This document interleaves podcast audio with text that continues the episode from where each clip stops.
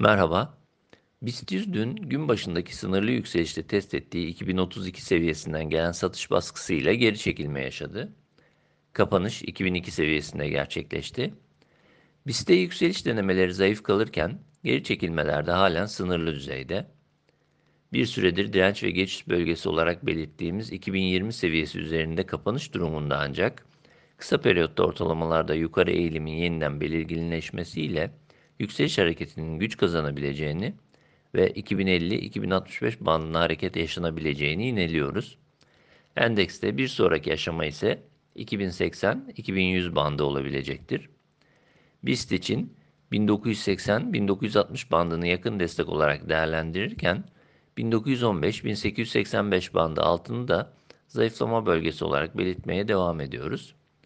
Daha geniş bir band olarak ise iki bin yüz bin dokuz yüz bandı içerisindeki hareketi konsolidasyona yönelik hareket olarak değerlendiriyoruz.